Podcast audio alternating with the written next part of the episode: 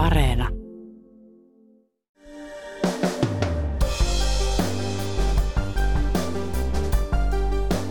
Kirjailija Salman Rushdie oli esiintymässä yleisölle Amerikan itärannikon pikkukaupungissa, kun hänen kimppuunsa hyökkäsi mies puukon kanssa. Rushdie on elänyt jo vuosikymmeniä suojattua elämää väkivallan pelossa, sillä 33 vuotta sitten Iranin uskonnollinen johtaja syytti Rushdien kirjaa Jumalan pilkasta ja antoi kehotuksen tappaa hänet. Uutispodcastissa professori Hannu Juusola kertoo, millainen valtapoliittinen taistelu tappokäskyn taustalla oli ja miten Rushdien tappotuomio aloitti vaarallisen trendin. Tänään on tiistai, 16. elokuuta. Kuuntelet Ylen uutispodcastia. Minä olen Reetta Rönkä.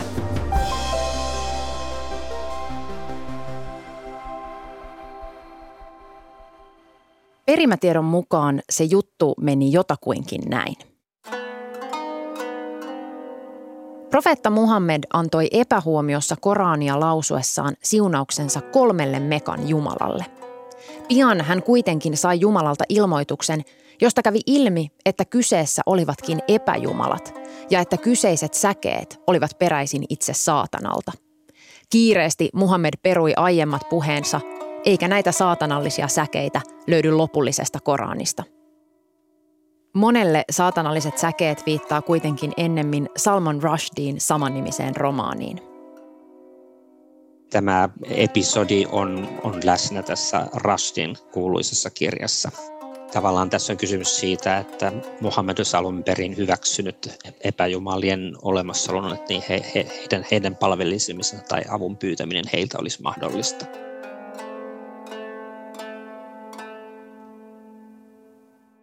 Tässä puhuu Hannu Juusola, Lähidän tutkimuksen professori, jonka hätyytin Itä-Suomen reissulta uutispodcastin etähaastatteluun puhumaan Rashdin kirjasta ja sen vaikutuksista. 80-luvun lopussa ilmestynyt teos ja sen tekijä ovat jälleen valitettavan ajankohtaisia. Kirjailija Salman Rushdita on puukotettu luentotilaisuudessa Yhdysvalloissa. 75-vuotias kirjailija oli juuri noussut pitämään puhetta, kun tuntematon mies hyökkäsi hänen kimppuunsa – Rushdie vietiin sairaalaan ja hyökkääjä pidätettiin. Viimeisimmän tiedon mukaan Rushdie on nyt päässyt pois hengityskoneesta ja pystynyt puhumaan. Puukon iskuja kertyi kymmenisen, kaulaan ja vatsaan, ja kirjailija menettää mahdollisesti toisen silmänsä. Olihan tämä tietysti vähän yllättävää sillä lailla, että eihän että tavallaan käsittääkseni yleinen asenne on ollut myös turvallisuuskoneiston piirissä tai tiedustelupalvelujen piirissä, että tämä ei ole kovin ajankohtainen kysymys. Eli, eli jossain määrin tämä on varmasti tullut yllätyksenä nyt.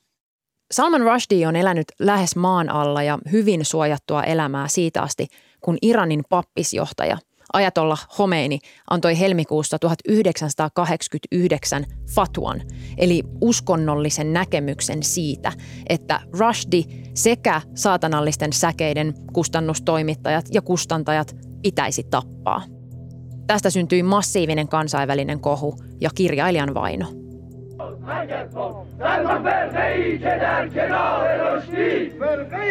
Euroopan yhteisön jäsenmaat vetävät lähettilänsä kotiin Iranista. Syynä on suuttumus englantilaiskirjailija Salman Rustille annetusta tappotuomiosta. Kaukset islamin uskon halventamisesta syytettyä brittikirjailijaa Salman Rushdita kohtaan ovat entisestään koventuneet. Ajatolla hän tuomitsi hänet kuolemaan. Iranilainen pappi lupasi tänään maksaa miljoonan dollarin palkkion Rushdin surmaajalle. Syyksi fatwaan kerrottiin siis se, että Rushdin romaani on Jumalan pilkkaa ja islamin vastainen. Mikä kirjassa tarkkaan ottaen on islamin oppien näkökulmasta ongelmallista – No se liittyy nimenomaan käsityksiin siitä, profetta, tai siinä on muitakin aspekteja, mutta hyvin keskeinen aspekti on tämä, tämä kysymys profetta Muhammedista. Eli islamin piirissä profetta Muhammed on ikään kuin tällainen esimerkillinen henkilö. Hän ei ole Jumala, mutta hän on kuitenkin tällainen e-, e-, eri kategoriassa ja kaikki ajatukset siitä, että hän olisi tehnyt jotain epäsopivaa uskonnollisessa mielessä erityisesti, niin on hyvin vaikea ja ajatus siitä, että profeetta olisi antanut hyväksynnän, hyväksyntänsä epäjumalien palvomiselle, niin se on loukannut sitten hyvin monia. Ihan muutamankin sivun perusteella huomaa, että saatanalliset säkeet on tyyliltään surrealistinen. Hartaiden muslimien näkökulmasta siinä on useita kyseenalaisia seikkoja. Esimerkiksi se, että prostituoiduilla on profeetta Muhammedin vaimojen nimet.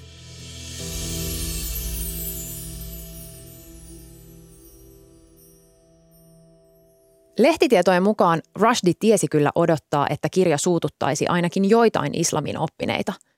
Brittiläis-intialainen Rushdie on itse vapaamielisestä muslimiperheestä. Mutta tämän mittaluokan vainoa hän ei osannut odottaa. Kiinnostavaa on se, että kirja ilmestyi jo vuonna 88. Iranin Homeini reagoi siihen kuitenkin vasta vuotta myöhemmin. Homeini ei, ei varmaankaan ollut tietoinen koko kirjasta, vaikka se oli oli kyllä ilmestynyt ja käännetty persiaksi, ei, mutta se ei sillä herättänyt mitään huomiota. Se ei, ei ollut sen tyyppinen kirja, mitä, mitä hän ainakaan luki. Se herätti ensiksi huomiota ihan muualla, eli, eli Intian kontekstissa, mistä, mistä tuota, Rushdie on itse kotoisin, eli, eli tuota, Intiassa ja Pakistanissa ja sitten Englannissa, eli se sai pikkuhiljaa sitten – huomiota ja nimenomaan negatiivisia huomioita ja Intia oli ensimmäinen valtio, joka sen tuomitsi ja kielsi sen kirjan. Ja tämä pikkuhiljaa alkoi, alkoi sitten leviämään. Saudi-Arabia, toinen merkittävä islamin uskolle identiteettinsä rakentava valtio tuomitsi sen jyrkästi. Ja tämä kaikki sai, herätti sitten huomiota myös myös Iranissa ja, ja, ja kiinnitti Khomeinin huomioon ja hän tarttui tähän hyvin voimallisesti ja antoi tämän fatuan, joka luettiin sitten muistaakseni radiossa. Eli hän hyppäsi liikkuvaan junaan tai tiikerin selkään ja alkoi, alkoi ratsastaa sillä. Eli tämä on se se tausta. Eli hän ei millään lailla ollut alun perin tässä aloitteellinen, vaan hän kiinnitti huomiota tapaht- kansainvälisiin tapahtumiin tai kansa- kasvavaan kansainväliseen kohuun ja pyrki nousemaan tähän tässä keskeiseen asemaan. Miksi hän halusi nousta tässä keskeiseen asemaan? Siinä on monia syitä. Osa liittyy iranilaiseen yhteiskuntaan. Iran oli juuri käynyt pitkän sodan Irakia vastaan. Se oli aiheuttanut valtavasti tuhoa ja taloudellinen tilanne oli, oli, oli kurja. Iranissa käytiin myös valtataistelua siitä, että minkälainen tulisi olemaan Khomeinin jälkeinen Iran. Khomeinihan kuoli myöhemmin samana vuonna ja, ja hän pyrki tällä keinolla sitten vahvistamaan omaa asemansa ja vahvistamaan sitten radikaalien asemaa tässä valtataistelussa. Toinen tärkeä tekijä oli se, että, että Khomeinin vallankumoukselle oli aina ollut tärkeää se, että Iran pyrkii sitä sen islamin avulla nousemaan nimenomaan sitten koko islamilaisen maailman johtoon. Ja, ja tämä tarjosi hänelle sitten yhden keinon sitten pyrkiä vahvistamaan Iranin asemaa. Erityisesti kun Saudi-Arabia, Saudi-Arabian ja, ja Iranin välinen valtataistelu, joka on ollut viime vuosikymmeninä hyvin hallitseva piirre, niin oli, oli juuri oli kehittymässä ja, ja kun Saudi-Arabia oli tähän tarttunut ja pyrki käyttämään sitä oman asemansa vahvistamiseen, niin Iran tai Khomeini ei halunnut missään jäädä huonommaksi. Khomeinin langettava fatwa oli siis Juusolan mukaan taitava poliittinen veto, jossa iäkäs johtaja käytti kohua hyväkseen ja pyrki vahvistamaan omaa asemaansa ja edustamaansa linjaa. Khomeinihan oli arvostettu uskonoppinut mutta nämä muut samanarvoiset uskonoppineet eivät tarttuneet tähän, että siinä oli, että se ei sillä lailla ollut semmoinen itsestäänselvä shialaisen ajatollan tai suurajatollan asia, johon kaikki tarttuivat, vaan se oli nimenomaan hänen valintansa. Siinä fatwassa ei esitetä mitään perusteita, kunnon perusteita tälle ja sen takia sitä on laajalti, tai jo silloin arvosteltiin laajalti. Eli se on ennemminkin tällainen poliitikon kuin uskonoppineen julkilausuma. Eli se ei pohjautunut mihinkään tavallaan niin syvällisiin perusteluihin islamilaisessa uskonnollisessa traditiossa, vaan se oli aika, aika populistinen julkilausuma pikemminkin. Paitsi valtapolitiikasta, kyse oli myös Lähi-idän mahtivaltioiden kamppailusta siitä, kuka on toista islamilaisempi. Se taistelu oli alkanut jo aiemmin. 70-luvulta lähtien niin islamista tuli tärkeä poliittinen kysymys islamilaisessa maailmassa. Se ei ollut aina ollut näin, se ei ollut mikään itsestäänselvä. Mutta näin oli tapahtunut ja Iranin tämä islamilainen vallankumous 10 vuotta aikaisemmin, eli 79, oli ollut hyvin tärkeä virstanpylväs tässä kehityksessä. Ja, ja tähän liittyi se ajatus sitten se, että kuka on islamilaisin islamilaisessa maailmassa niin sen, sillä on ikään kuin oikeutus johtaa. On paljon keskusteltu siitä, miten se vaikutti saudi-arabialaiseen yhteiskuntaan, että siitä tuli paljon konservatiivisempi ja ns-islamilaisempi kuin mitä Saudi-Arabia ennen. Eli tämä oli tämmöinen tällainen ikään kuin kilpajuoksu siitä, että, että kun islamilaisuus valtion määritteenä, valtion politiikan osana tuli tärkeäksi tekijäksi, niin sitten poliitikot alkoivat sitten kilpailla siitä, että, että kuka olisi islamilaisin. Ja tämä on hyvin tärkeä virstanpylväs tällä tiellä. Fatwan antamisesta on kulunut jo yli 30 vuotta ja sen langettajakin on kuollut aikaa sitten. Silti ääri-islamilaiset ovat tarjonneet Rushdin kuolemasta miljoona palkkioita ihan lähihistoriassa. Iranin valtiokin ilmoitti 90-luvun lopulla, että se ei aio panna fatwaa toimeen. Itse fatwaa ei ole kuitenkaan kumottu ja on vähän epäselvää, voiko niin uskonoppineiden mielestä edes tehdä. Miksi tämä fatwa on säilyttänyt merkityksensä näin pitkään? Hyvä kysymys. Yksi tekijä, siinä voi olla muitakin tekijöitä, mutta yksi tekijä ilman muuta on siinäkin tapauksessa Iranin sisäpolitiikka. Eli kun sitten Khameneista tuli Khomeinin seuraaja, niin hänen arvovaltansa ei ollut mitenkään korkea. Hän oli alun perin tiettävästi suhtautunut tähän fatwaan negatiivisesti ja, ja ei, ei katsonut tämmöistä, pitänyt hyvänä tällaista ikään kuin kuolemantuomiota ilman minkäännäköistä oikeudenkäyntiä tähän oli se yleinen kritiikki, mitä islamissa maailmassa esitettiin, että, että jos joku on pilkannut Jumalaa, niin, niin siitä pitää käydä oikeudenkäyntiä. Eli ei se ole tällainen uskonoppinen julistus, vaan se edellyttää oikeudenkäyntiä. Ja Khamenei kuului tähän, tiettävästi tähän koulukuntaan, joka suhtautui tähän kriittisesti tähän äh, Khomeinin politiikkaan. Mutta kun hänestä tuli sitten se seuraaja niin hän on joutunut ikään kuin pitämään siitä kiinni. Osin sen takia, että Iranissa on jatkunut tämä valtataistelu sitten maltillisten ja, ja, ja radikaalien välillä ja, ja sen takia, että hänellä ei, ei ole sellaista sillä lailla omaa vahvaa uskonnollisen johtajan asemaa, että hän olisi pystynyt nousemaan tätä vastaan ja, ja yksiselitteisesti sanomaan. Ja osana, osana tätä kuviota hän on sitten pitänyt tästä kiinni. Khomeinin ideologian seuraajia nimenomaan shiojen keskuudessa niin on edelleenkin paljon. Se on, se on yksi asia, eli hänen, hänen ideologiansa uskovia, ei, ei pelkästään Iranissa missään tapauksessa, vaan, vaan laajalti.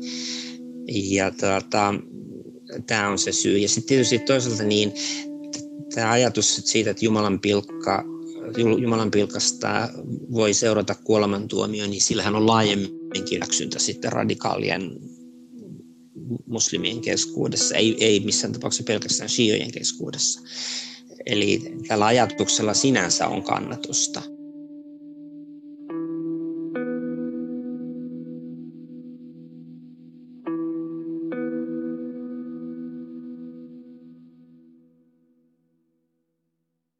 Rushdin fatwa oli ensimmäinen tapaus, jossa muslimien suuttumuksesta tuli kansainvälisen poliittisen kohun ja väkivallan polttoainetta. Vastaavia oli ollut aiemminkin, mutta ne olivat Juusolan mukaan pienempiä ja paikallisempia. Fatwa muutti Rushdin itsensä elämän ja myös muiden kirjaan liittyvien. Kirjan Japanin kääntäjä puukotettiin kuoliaksi. Italian kääntäjää puukotettiin, mutta hän selvisi – Turkin kääntäjä joutui panttivangiksi ja norjalaista kustantajaa ammuttiin. Ja samalla Fatwa antoi sysäyksen myös laajemmalle kehitykselle. Vaikutti eh, ennen kaikkea sillä lailla, että tällainen ikään kuin toisenlaisia ajatuksia esittävien kirjailijoiden, teologian tai muiden eh, näkemykset ja heidän tuomitsemisensa, niin siitä tuli tällainen trendi, ja, ja heidän asemansa heikkeni. Se näkyy hyvin monessa, monessa maassa koko islamilaisella alueella. Afrikassa, Egyptissä, sitten Egyptistä sitten Itä- ja Etelä-Aasiaan. Eli tämän tyyppiset kysymykset nousivat tärkeäksi kysymykseksi ja sehän on myöhemmin levinnyt myös sitten enemmän ja enemmän myös sitten Eurooppaan ja Yhdysvaltoihin, jossa tulee, syntyy kohu siitä, mitä joku, joku ottaa kantaa islamiin liittyen.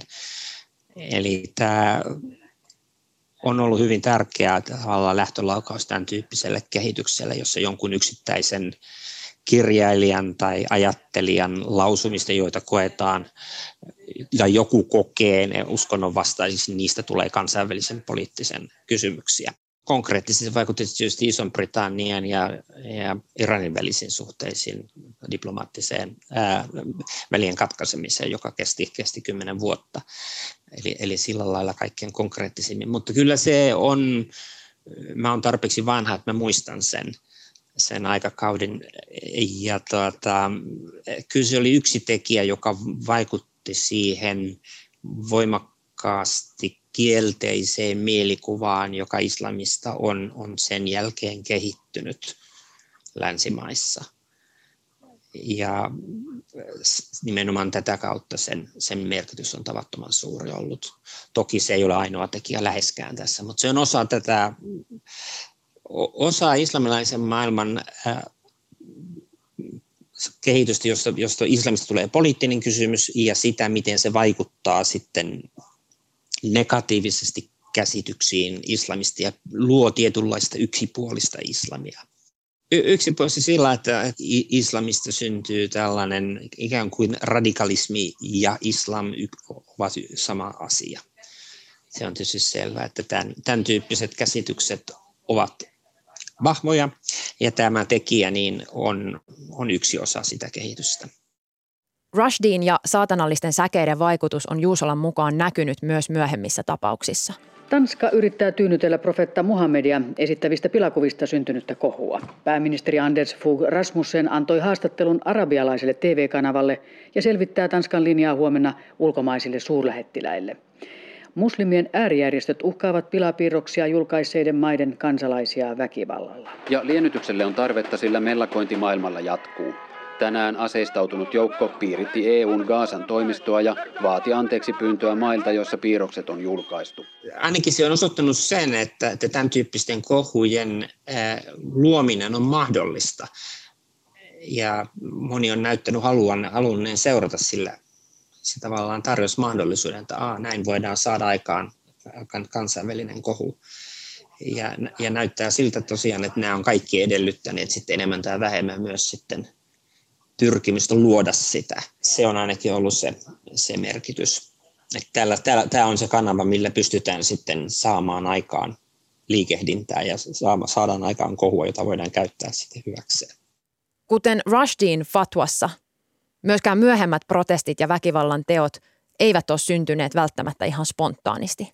Jyllandspostenin piirroksiin liittyneissä protesteissa jotkut tanskalaiset imaamit kiersivät ensin Lähi-idässä lietsomassa vihamielisyyttä – nyt Rushdie toipuu siis sairaalassa Yhdysvalloissa. Häntä puukottanut mies on amerikkalais-libanonilainen ja lehtitietojen mukaan pitänyt ainakin somen kautta yhteyttä Iranin vallankumouskaartin toimijoihin. Iran on kiistänyt, että sillä olisi asian kanssa mitään tekemistä.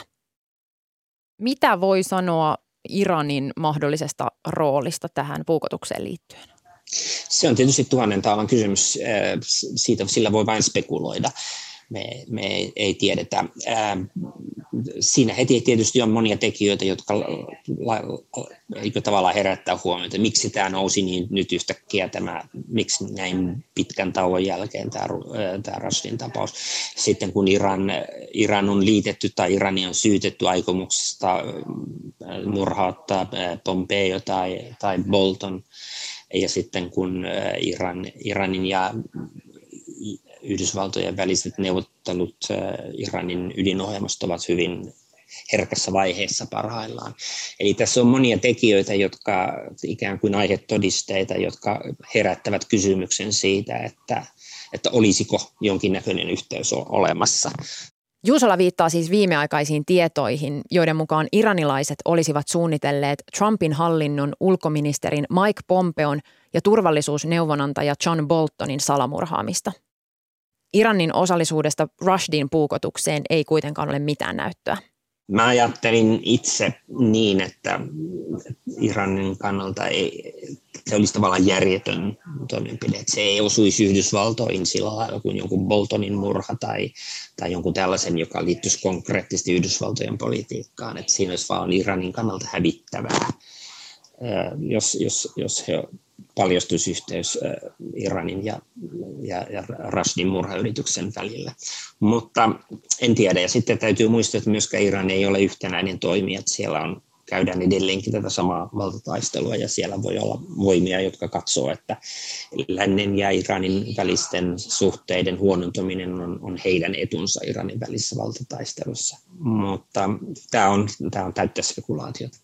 Sä oot todennut somessa pitäväsi riskinä sitä, että tästä tulee kansainvälinen poliittinen kysymys. Miksi pidät sitä riskinä? Sen takia, että, että ollaan niin her- herkässä tilanteessa, että, että jos, jos, tuota, tämä jos tämä menee ikään kuin vain tämmöisen radikalisoituneen amerikkalaisen muslimin yksittäisenä tekona, niin sitten sen niin tavallaan laajempi merkitys on varmasti hyvin pieni mutta jos sitten tulee jonkinnäköinen yhteys Iranin politiikkaan, todellinen tai sitten voimakkaasti väitetty, niin se helposti vaikuttaa sitten näihin ydinohjelmaneuvotteluihin, se vaikuttaa laajemmin sitten lännen ja, ja Iranin välisiin suhteisiin ja voi aiheuttaa sitten esimerkiksi kostoiskuja ja, ja tämä taas sitten Iranin, Iranin politiikan radikalisoitumista ja niin edelleen. Eli tässä on tämmöinen potentiaalinen vaara tämän tyyppiseen kierteeseen. Siitä ei ole vielä mitään esimerkkejä, mutta valitettavasti tämä ei ole niin harmiton tapaus kuin joku muu. Harmi, ei enää koskaan ole harmittomia, mutta täällä oli kansainvälisesti poliittisesti harmiton kuin joku muu fanaatikon tekemä murha tai murhayritys.